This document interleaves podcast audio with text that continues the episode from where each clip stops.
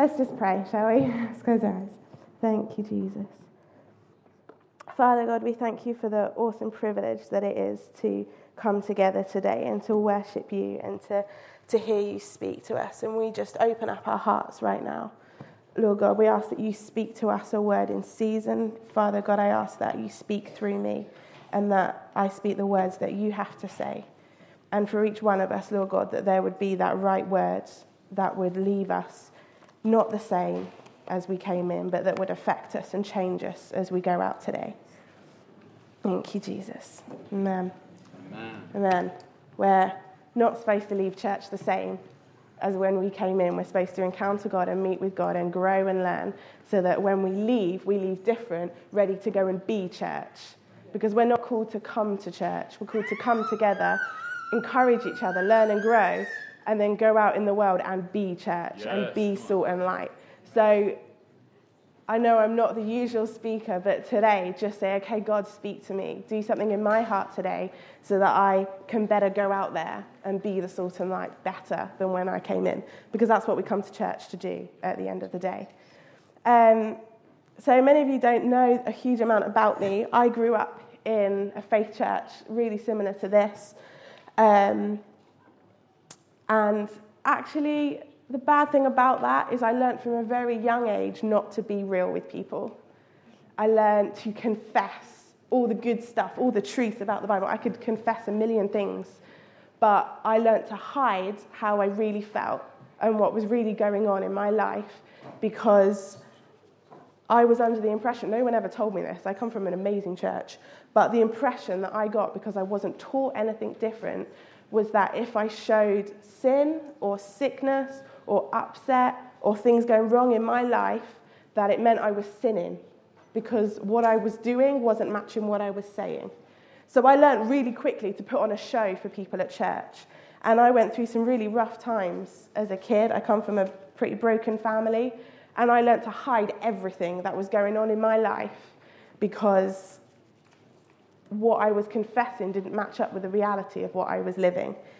Um, I was a pastor's kid, which meant everyone was watching me even more. So every word that I spoke was deliberately a faith word. It was deliberately a confession of something good. Whether I really believed it or not, I knew what to say and I knew what not to say. And I had a massive conversation with a friend the other day, and her impression of faith churches was that we are not real, but we're people that just speak a load of stuff that it doesn't really influence our lives, but we've been taught to speak. And um, it was a really challenging conversation. Um, and I wondered how much I do that. How much do I speak without being real? Or how much do I speak and actually believe it? And um, so we're going to look at that a little bit today about when things go wrong. Um, I, as a teenager, saw loads of healings. I saw tumours disappeared. I saw people with eyesight problems being healed. I saw people getting out of wheelchairs. All the time that this happened, this was over a period of about five years, I had problems with my wrists and I was in a lot of pain. I had to wear splints on both my wrists at all times. I would struggle to pick up a glass of water. And all the time that I had this pain, I was praying for people and seeing them healed. And to me, the two things just didn't add up because I was supposed to be walking in this revelation of healing, and yet I had these massive problems. Um, Abraham, he's a man of faith in the Bible. He's noted for being a man of faith, but he couldn't have kids. So, how does that match up? He's a man of faith, but yet there he is without being able to have kids. David, we know him as a mighty king. He wrestled with lions and bears. He won all these victories over, David, over Goliath. But actually, he had to wrestle with bears and lions. They were things he had to go through. He didn't just suddenly have a victory without having to walk through anything. He had to walk through those battles. And we sometimes forget looking at these heroes in the Bible. We remember all their victories and we remember them for all the amazing things they did, but we forget that they had to walk through these trials. Joseph, he was hated by his brothers. He was despised by his brothers. He had some huge relationship issues. Um, he was sold. He was falsely accused. He was imprisoned. Now, we all remember the stories, and we kind of glamorize them a little bit. of this man of the Bible that went through all this stuff, but he went through all this stuff. He was in the prison day after day after day when he shouldn't have even been there.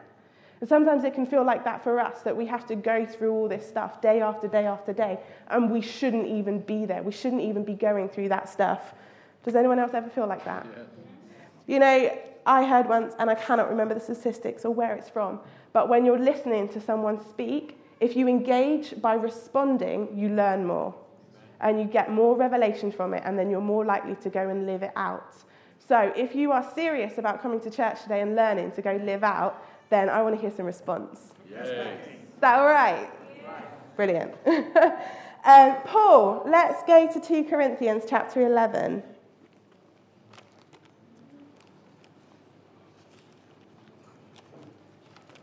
Let's look at Paul a minute. Uh, verses 23 to 27. It says, I have worked much harder, been in prison more frequently been flogged more severely, and been exposed to death again and again. Five times I received from the Jews the 40 lashes minus one. Three times I was beaten with rods. Once I was stoned. Three times I was shipwrecked. I spent a night and a day in the open sea. I have been constantly on the move. I have been in danger from the rivers, in danger from bandits, in danger from my own countrymen in danger from Gentiles, in danger in the city, in danger in the country, in danger at sea, and in danger from false brothers. I have labored and toiled, and I have often gone without sleep. I have known hunger and thirst, and I have often gone without food, but I have been, and I have been cold and naked. We know Paul is this mighty man of God and this apostle, and he wrote these incredible letters, and we use them to shape our lives, but that was his daily life. Yeah. That, that he lived that every day to all of that stuff being shipwrecked, being beaten, being stoned, being whipped. That's his daily life. Let's not glamorize the people in the Bible. They are mighty men and women of God, and we read all about them, and what, they, what we read about them shapes our lives and helps us. But they went through problems. Let's not pretend that as Christians, we don't have problems. Yes, we have prosperity teaching and we have healing and we are more than conquerors, but actually we go through stuff. And it's not a sin to go through stuff. Right. It's all this stuff about Paul, it doesn't undermine his letters, it doesn't undermine his teaching. In fact, for me, it makes it stronger. Mm-hmm. Because I think if he can go through that and still say, rejoice in the Lord always, there's got to be yes. something to it. Come on. There's got to be something to it. So, Jesus was born in a borrowed stable. Prosperity, yes, Jesus was born in a borrowed stable. He was also buried in a bor- borrowed tomb. That's really hard to say.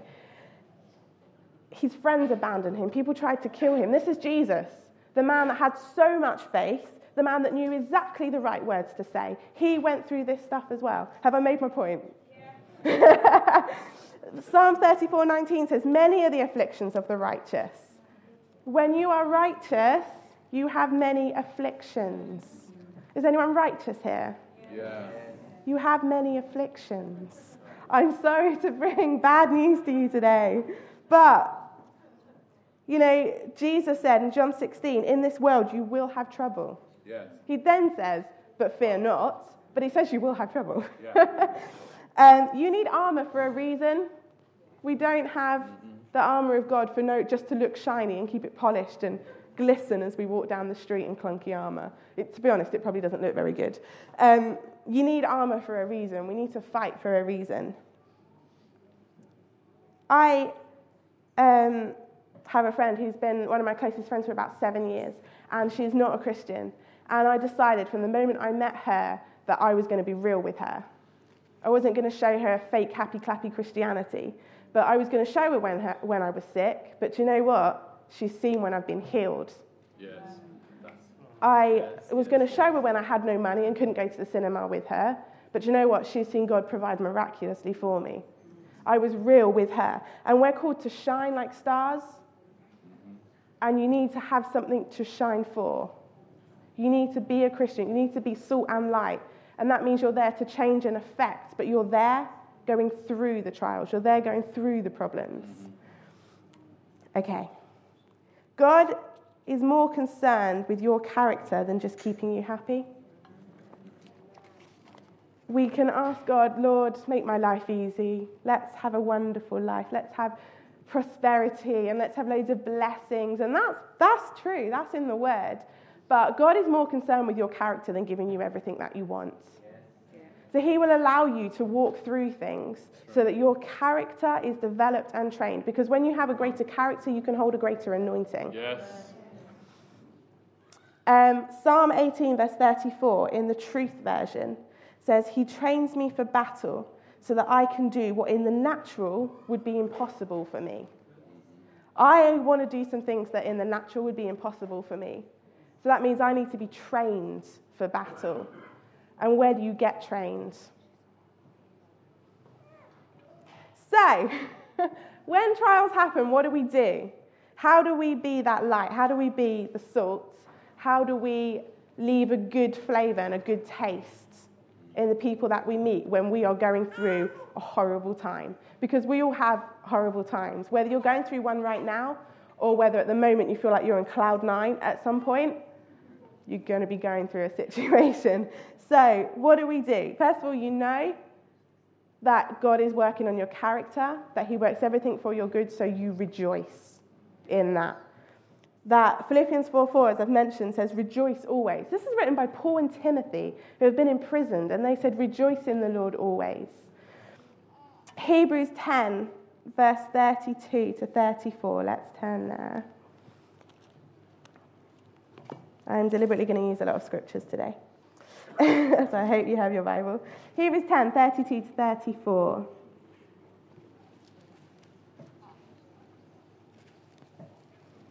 It says, Remember those early days after you had received the light, when you stood your ground in a great contest in the face of suffering. Sometimes you were publicly exposed to insult and persecution.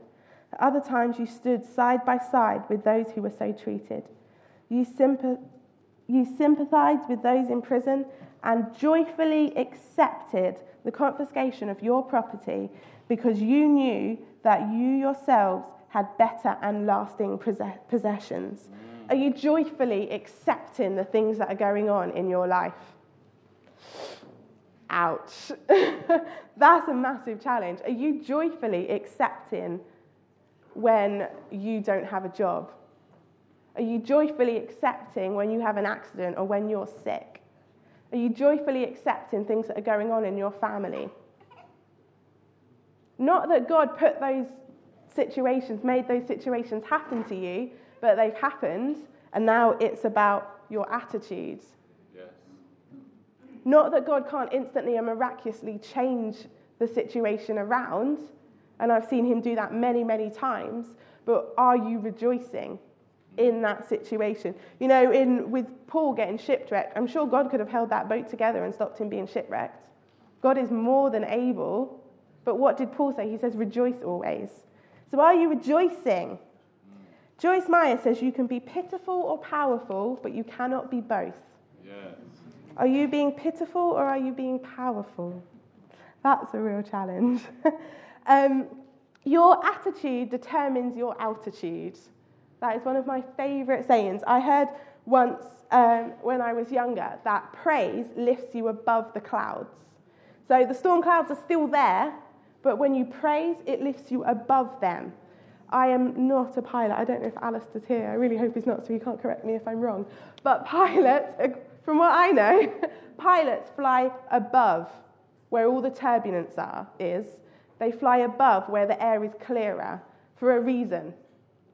And the sooner you rejoice, the sooner you change your attitude and get higher, the sooner you're going to get to where you need to go. A plane flies a lot slower in turbulence, and where there's loads of disruption, you're going to go slower. But if you praise, God inhabits the praises of his people. I want God to inhabit me in my situation. So when you praise, you lift yourself above the situation, above the clouds, and you end up getting to where you're going a lot faster. And that might be a bit of character change. And the quicker you get there, the quicker you can get out of that situation. if praise helps you get out of that situation faster, I am going to praise day and night. Don't know about anyone else. Um, I read recently Viktor E. Frankl, he's a survivor from a Nazi concentration camp. And he said, Everything can be taken from a man, but one thing, the last of the human freedoms, to choose one's attitude in any given set of circumstances, to choose one's own way. He was in a Nazi concentration camp. And he said, You know what? I can still choose my attitude today. I can still choose what's what I'm thinking about, what I'm speaking. Am I praising or am I feeling sorry for yourself? Yeah. You can still choose that. And if that guy can choose in a Nazi concentration camp to rejoice, then we can. Yeah. You are free to choose your attitude. Joy is a choice. Yeah. Joy isn't a feeling. Yeah. Joy is a choice. Are you choosing to rejoice? Psalm 30, Psalm 43 we read in the readings this week, and the writer of the Psalms tells his soul to rejoice. It's countless throughout the book of Psalms. You tell your soul to rejoice. You say, Right, I choose right now to rejoice. Not dependent on the circumstance, but knowing who my God is, I will rejoice in him. Now, this is the bit that I like. Why do we rejoice? Why can we have a good attitude in it? Yes, God is working on our character because he's the King of Kings and Lord of Lords. But let's turn to Hebrews 1, chapter 3. Hebrews chapter 1, verse 3, sorry.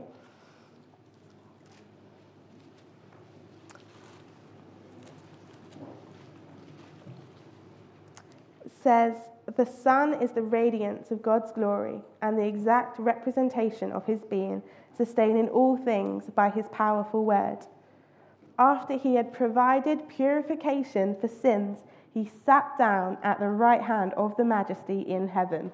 Do you know what? I love this verse. It's really wordy, but I love it because it says who God is and then the fact that he provided purifications for our sin. So he did everything on the cross. He died for us he, to set us free from sin, from fear, from pain, from sickness, from shame, from anything that you encounter. He died on the cross to set you free from that. His blood was shed to set you free from that.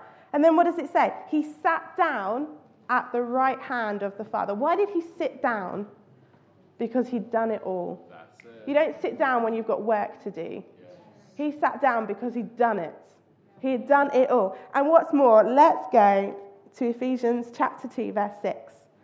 These are really well known scriptures, but it's good to be reminded of them. It says, And God raised us up with Christ and seated us with him in heavenly realms. So not only did Jesus die on the cross for everything that you could go through, then he sat down because it was done. And then when you became a Christian, what did he do? He raised you up, sat you down right next to him because do you know what? It's done for you too. Yes. You don't need to fight. We don't fight for victory, we fight from victory. Yes. Come it's on. done. So, whatever situation you're going to, through, or will go through, it's done. He's already done it. You don't need to fight through the situation. You have the victory already. That's why you can rejoice. Even when circumstances look like, do you know what, I don't have the victory in this, you have the victory in this because it's done. He's sat down. And sometimes you just need to remind yourself of that because what the enemy wants to do, if he can't outright deceive you and pull you down and attack you and if he can't outright stop you, he'll try and slowly but surely whittle you down so that you don't feel like you can fight anymore. And so you get to the point where I can't do this. And he tries to, little bit at a time, he tries to wear you down. So sometimes you need to remind yourself in this situation, I have the victory. He has won. Um, I shared at the last uh, week of prayer and fasting about this, but 2 Corinthians 2.14 It says, He leads us in triumphant procession. And this is now one of my all time favourite verses because I had massive revelation on this a few months ago. In one version, it says, He leads us in a continual victory parade. So let's just imagine right now that Man United have won. Pastor Alan loves this now. what do they do when they've won the cup, the tournament, whatever it is. Not a massive football fan, can you tell? What do they do? They go on a victory parade through the streets. They get in their big bus and they get banners and people line the streets and they go down the street in a victory parade. Jesus leads us in a victory parade every day, a continual victory parade every single day. I want you to imagine what you're going through right now and a road that you have to walk that road. I want you to imagine it, but imagine yourself riding that victory bus with people lying in the streets cheering you on because you have won. You have the victory. He's won the victory for you. Isn't that an amazing picture? And you imagine just, oh, I love it. can I, Powell, can I borrow you? Can I borrow you? Can you come on stage for me? I need you to be very tall and big. um, you can just uh, come this side, actually. Um, I'm really sorry, but you're the devil right now. you still love me. So, God has disarmed him and defeated him, right? So, he looks, can you be intimidating and scary for me for a second? I don't think he can, he's too nice. Just, there we go, okay, intimidating. He had no warning about this, I should have prepped him. Um, so, God has disarmed the enemy. So, yeah, keep your hands behind your back. You can't do it. He's disarmed. Can you be threatening to me again? But no arms. Looks a bit silly right now rather than a bit threatening. But he's also defeated him. So let's take off your feet. Can you kneel down, please?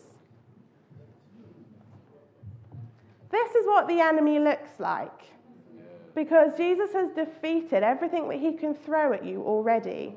And he's leading you in a victory parade because the enemy is disarmed and defeated. Imagine yourself in that victory parade with the enemy looking like that. What can he throw at you now? What can he throw at you? No sickness, no illness, no disease, no financial problems, no relationship problems. That's what the enemy looks like. He has no power over you. Thank you. You can sit down.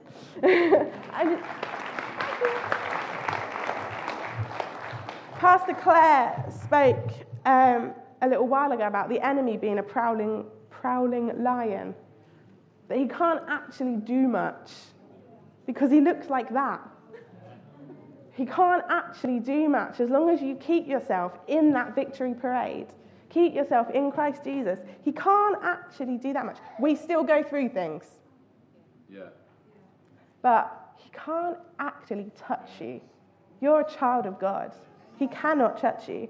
And I am determined in the children's and youth work to not uh, bubble wrap the children and youth.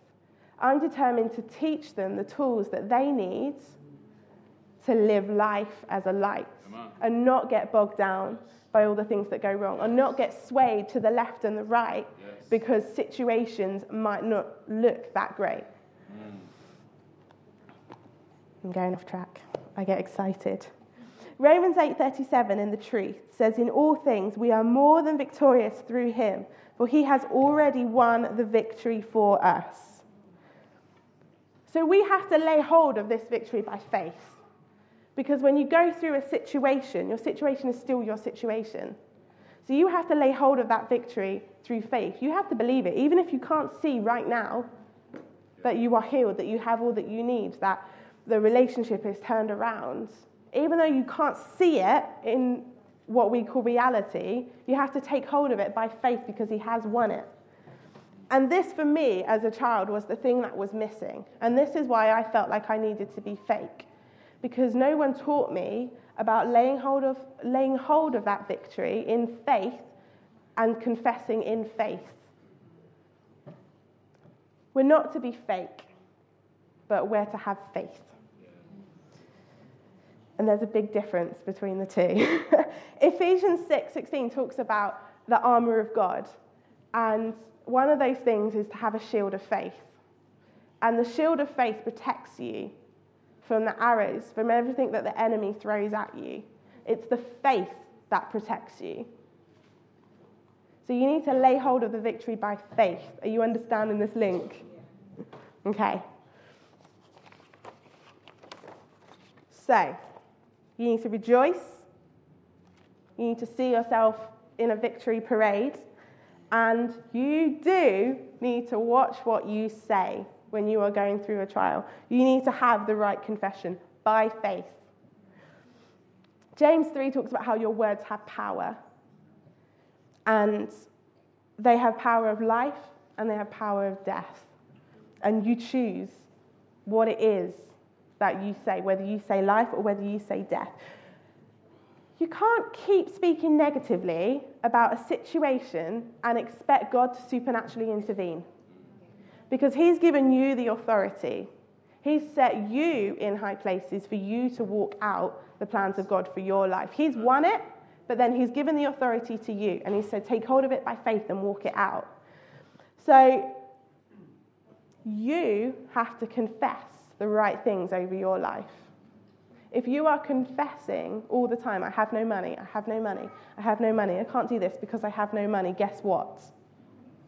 You have no money. Um, and I've known God to completely change those situations when I've spoken negatively about things, and God's come along and go, ah, I still love you, have some money. But I learned very, very, very, very quickly that the situation changes a lot faster, and I'm a much better witness if I speak the right things out by faith, laying hold of it by faith. Um, Luke 6 45 says, Out of the overflow of the heart, the mouth speaks. So, what's in your heart? Because what's in your heart is what will come out. Right. Faith speaks intentionally about a situation. Don't use your words to describe what's going on, use your words to dictate what's going on. Yes. And that is by faith. You dictate what goes on in your life. Yes, yes, yes. Um, many of you know that I was really ill last year, um, and I got healed at Faith Cancer nearly a year ago now. Um, and I was not ill for a long. I was ill for a long, long time, and not feeling very good. But very few of you were aware of that as I was going through it because I refused to confess over my life the pain that I was in and how ill I felt. I refused to speak it out because do you know what? When you're not well, this is why I think men have man flu. The more you talk about it, the more you talk about it, the worse you feel. I'm really sorry, men. but, but seriously, though, this is a valid point. Women, mothers, wives, have to get up and carry on with their daily lives no matter what you feel like. And so they often get colds a lot, what seems a lot gentler, but actually they don't talk about, oh, I feel awful today, oh, my throat, oh, my head, oh, da, da, da, da. The more you talk about it, the worse you feel. I think I'm in trouble. um, use your words to change the situation. Who are you speaking to with your words? Are you speaking to everybody else or are you speaking to God? Who is the first person you go to when someone yells at you when you get upset? Do you quickly call your best friend or do you go to your Heavenly Father who has the power to change that situation? Who is it that you go to first? Um, Hebrews 4:16 says, "Approach God's throne of grace confidently, that we may receive mercy and find grace in our time of need." The grace and the mercy and the help doesn't come from your friends or your colleagues or your parents. It comes from God. So who do you go to first? If I'm in a situation, I want to go straight to God because I want to get help straight away. It's not by might, not by power, but by my spirit, says the Lord. You can't do it in your own strength. Look at David wrestling in lions and bears. He can't do it in his own strength. He did it by the Spirit. And we're called to go to God first. Tell Him about your problem, but then tell your problem about your God and how much bigger That's your God is than your problem. On, go to God first. Talk to Him, get the faith that you need, and then tell your problem how big your God is.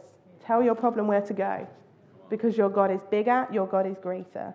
Why do we have a victory parade? Because He's won.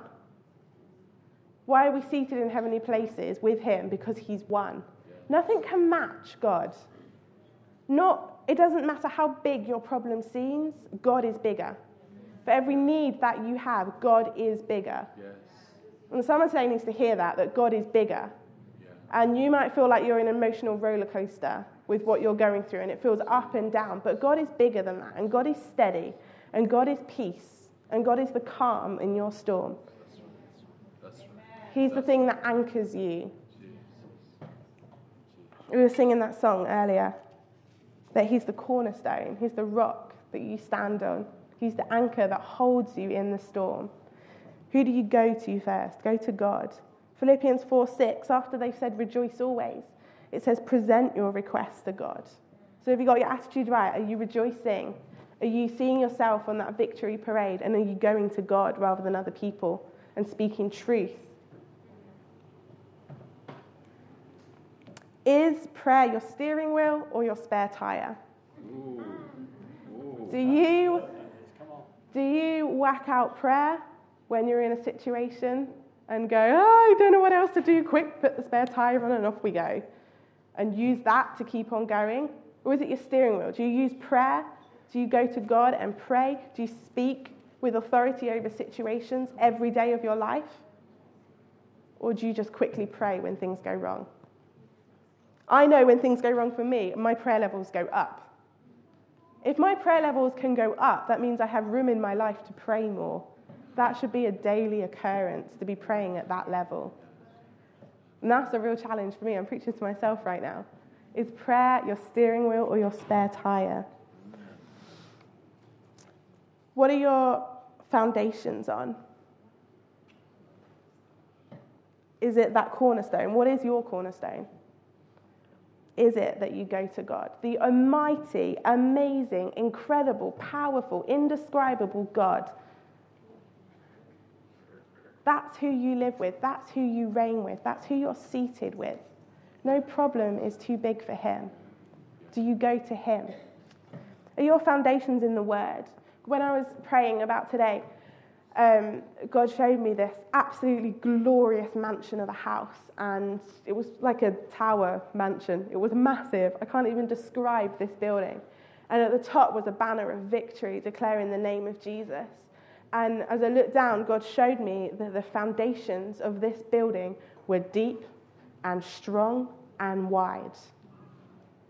And as a storm came, that, that tower didn't fall down, that building did not fall down. The name of Jesus was lifted high when the storm came. And next to it was this puny little building. Does it sound familiar? Like a parable in the Bible about the foolish man who built his house upon the sand. Um, if your foundations are not strong in God and in the Word and in who you are in Christ Jesus, when the storm comes, you're going to be like the foolish man who built his house upon the sand. And even if your building has a banner of victory and says the name of Jesus all over it, even if you've made it look pretty, if your foundations are not strong, that building is going to collapse. And the name of Jesus isn't going to be lifted high because it's going to be in a pile of rubble. Obviously, that name of Jesus is always lifted high, but you understand the analogy. So, what are your foundations built on? Do you go to Jesus first? Do you confess the word? Is prayer your steering wheel? Do you get in the word every day? Because I tell you what, you can't dig foundations in a storm. The foundations have to be Yes. dug beforehand. Yes. So, you might not be going through a really troubling time right now, but you might one day, and you better make sure that your foundations are strong now.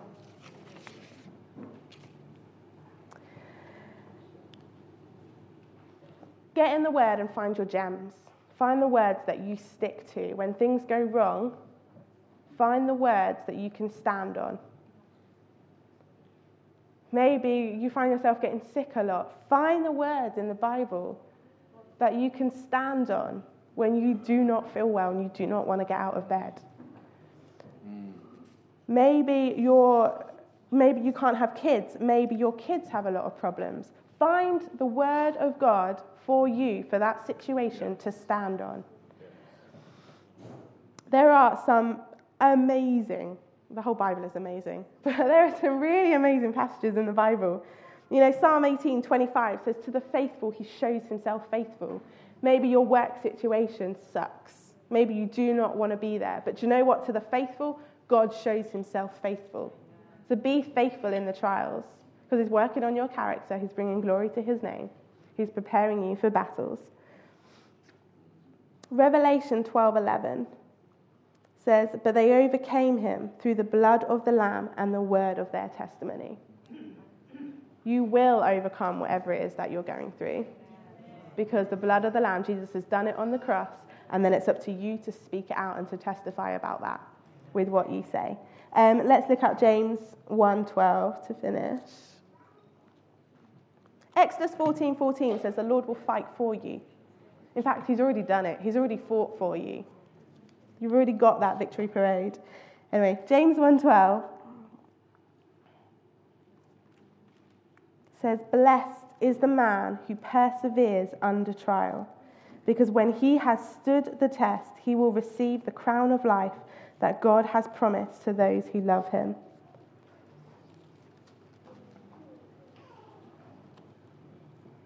Persevere. Don't give up. Don't let it bring you down, but keep rejoicing. Keep lifting yourself up. Persevere because you will receive a crown of life. If you need encouragement, do a Bible study on rewards in heaven. Look up the crown of life, and you'll see that it is worth persevering. It is worth going through. Has that been encouraging today? Apart from the fact that I spent 10 minutes telling you how awful life is and that you're going to go through trials. I want us to um, just respond now.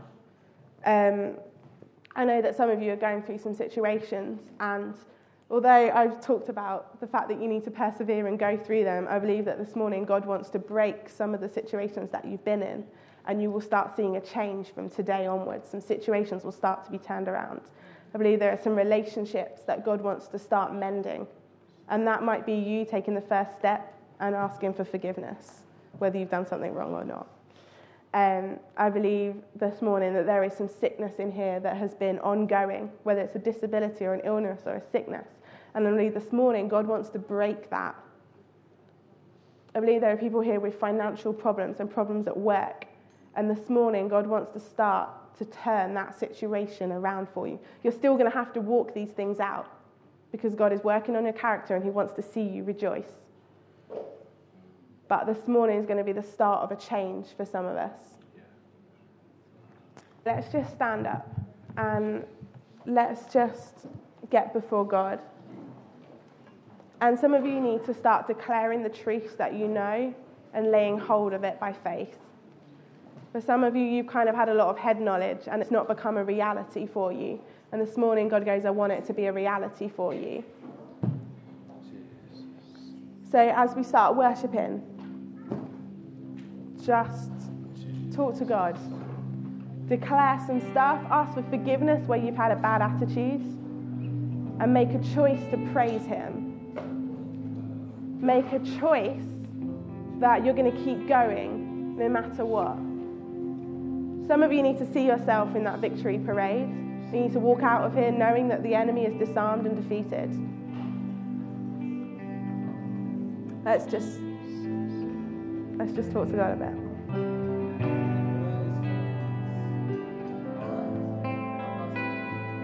You know, this is this is the kind of stuff we're feeding our children with. Okay? And you know, one of the things that I've noticed how God sometimes does, you know, we we like things on our terms.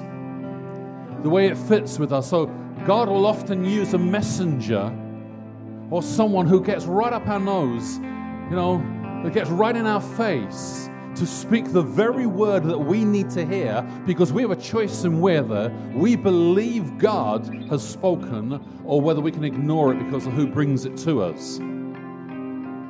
One of the hardest things we have in life is that decision uh, or whether we will take offense or whether we will take the word and speak to the situation. Okay? God doesn't have any problem in supplying finances. But when we don't have finances, we get offended by the prosperity message. When we are sick, we get offended by the healing messages. When we don't know God, we are offended by the salvation message. When we are in wrong relationships, we get offended by a message on right relationships.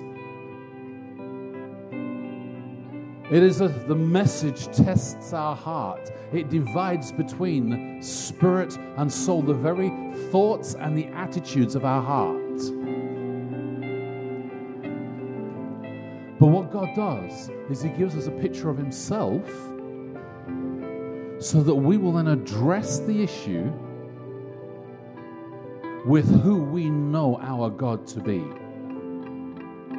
So I just want you to close your heart, close your mind, sorry, open your heart, close your eyes, open your heart, and I want you to speak and address the situation with what you know about your God. He is the God who makes me teachable when, frankly, I want to close people out, close people off. So He gives me a teachable heart because that's what I need.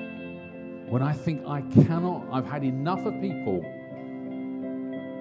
I declare most of the time that He has given me a, a heart of love to love people. What is your issue? Maybe it's pride. Pride that stops you from receiving what God wants you to give, uh, wants to give you. And you just need this this morning to say, Father, I agree with the journey and I agree with the outcome. I say yes to you, even using the circumstances, training me through the circumstances, because I know that you are the God who only does what's good for me. And so I say no to the things of the enemy, and I say yes to the things that you place in front of me, because I want to know your full salvation, your full provision, you have every kind of grace, not just one or two of them, Lord.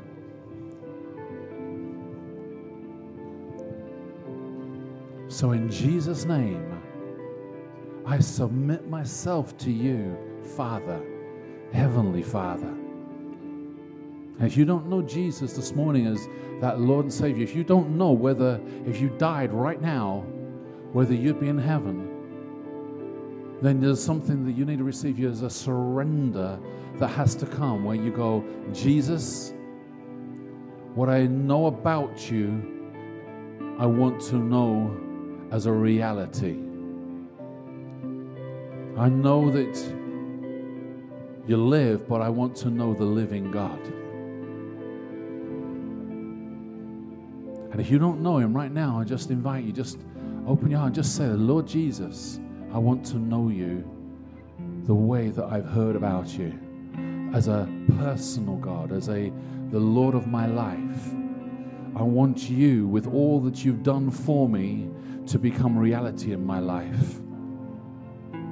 And I'm saying yes to you, Jesus. I'm putting my trust, my faith, my hope in you. And today, I give you my life, and I'm asking for your life in exchange.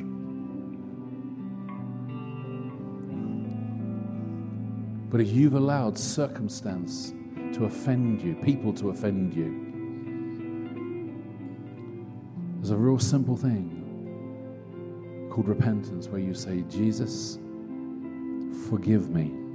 I really didn't understand what was going on.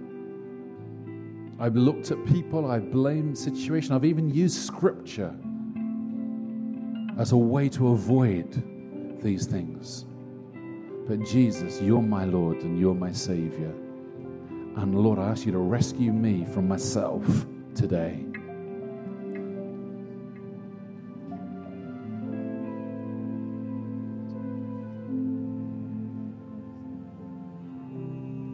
I believe there's parents here that you're right now, even the God's just creating, uh, just forming ideas in your mind about how to speak into your children. whether it's your daughters or maybe even your, your, your wife with, with uh, time of the month where actually there's pain and problems, where actually you need to speak calm and peace rather than getting frustrated with the disabling effects of that. As fathers, we control the spiritual destiny of our households by our words. We call our women weak, they'll be weak. Inferior, they'll be inferior. But if we'll receive the word of the God from them and for them, then we become the men we're supposed to be.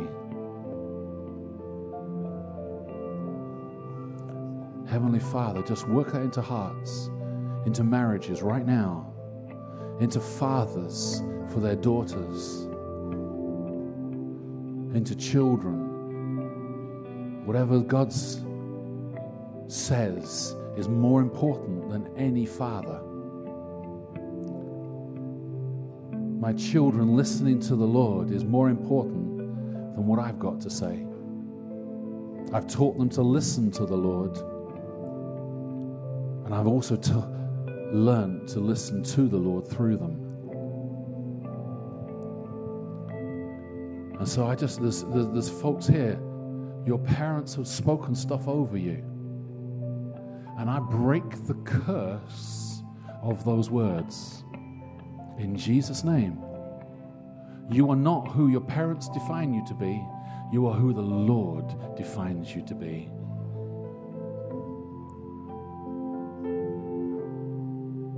And we break the effects of that, the generational curse of trying to conform to the desires of our parents instead of to the Lord. We honor our parents, but we do not live by their desires. We live by the Lord's desires. And I believe there's, there's, there's, there's men here. You need to hear this from the Lord. You are not the source of your family's income. The Lord is your family's source. And we break off you that wrong responsibility. Yes, a man must work. It's not an abdication of responsibility.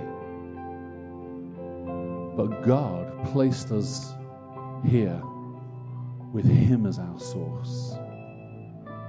And as wives, you're looking for your husbands to provide for you instead of the Lord. And that's why you're struggling as a family. Because your man is the wrong source.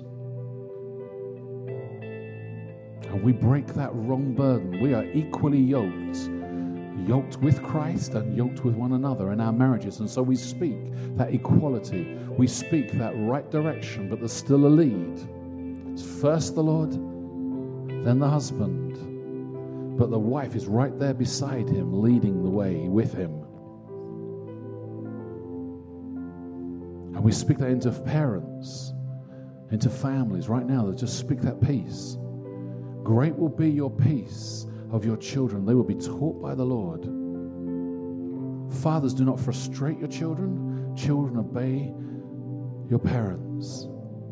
There's a double thing here. And we speak an ease in that right now. In Jesus' name.